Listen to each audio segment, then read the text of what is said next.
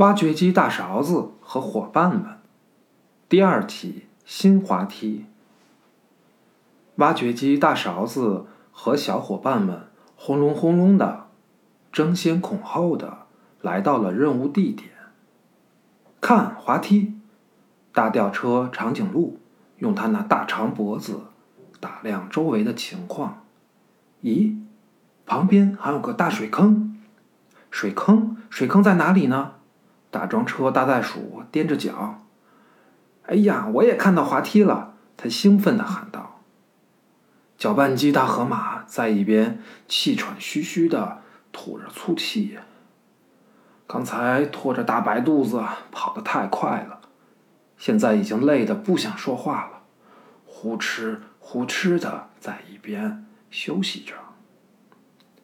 翻斗车小猴子左看看右看看，眼睛从没停过。他看什么都觉得那么新鲜，那么有趣。推土机刚停下没一会儿，呼隆一声又启动了。沿着滑梯周围绕来绕去，一会儿停下来，一会儿又启动，看看前，看看后。伙伴们，我分析过了，这个滑梯在我经过的时候就会摇晃，并且还是单人滑梯，孩子上来一多很危险。旁边的水坑也容易积水。滋生细菌呐！赶紧把它拆掉，换个新的吧。翻斗车小猴子一听说孩子们会有危险，立马想修个新的。等一等，等一等，是谁让大家等一会儿呢？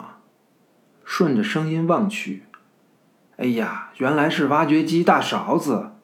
他刚才去找管理员了解任务了，刚回来就看到大家要争着动工了。大家先等一等，我们把任务分配清楚再启动。挖掘机大勺子急得满头大汗，手里图纸也都攥湿了。看，这是新图纸。管理员建议我们这样做：第一，大吊车长颈鹿先拆掉旧滑梯；翻斗车小猴子协助把旧器材运走。收到，收到。大吊车和翻斗车认真点头。第二，推土机大门牙、挖掘机大勺子，也就是我负责填水坑。收到，收到。推土机也认真的点着头。第三，搅拌机大河马还有推土机大门牙负责浇水泥、铺地垫。那我呢？那我呢？你们都有任务，怎么就我还没有？大装车大袋鼠急赤白咧的打断挖掘机大勺子，说道。哎呀哎呀，我还没说完呢，你别太着急。大勺子皱着眉，指着图纸继续说：“你看，这不就轮到你了吗？第四步，大装车大袋鼠、大吊车长颈鹿，你们负责安装新滑梯。”哦哦哦哦！大勺子万岁！大勺子万岁！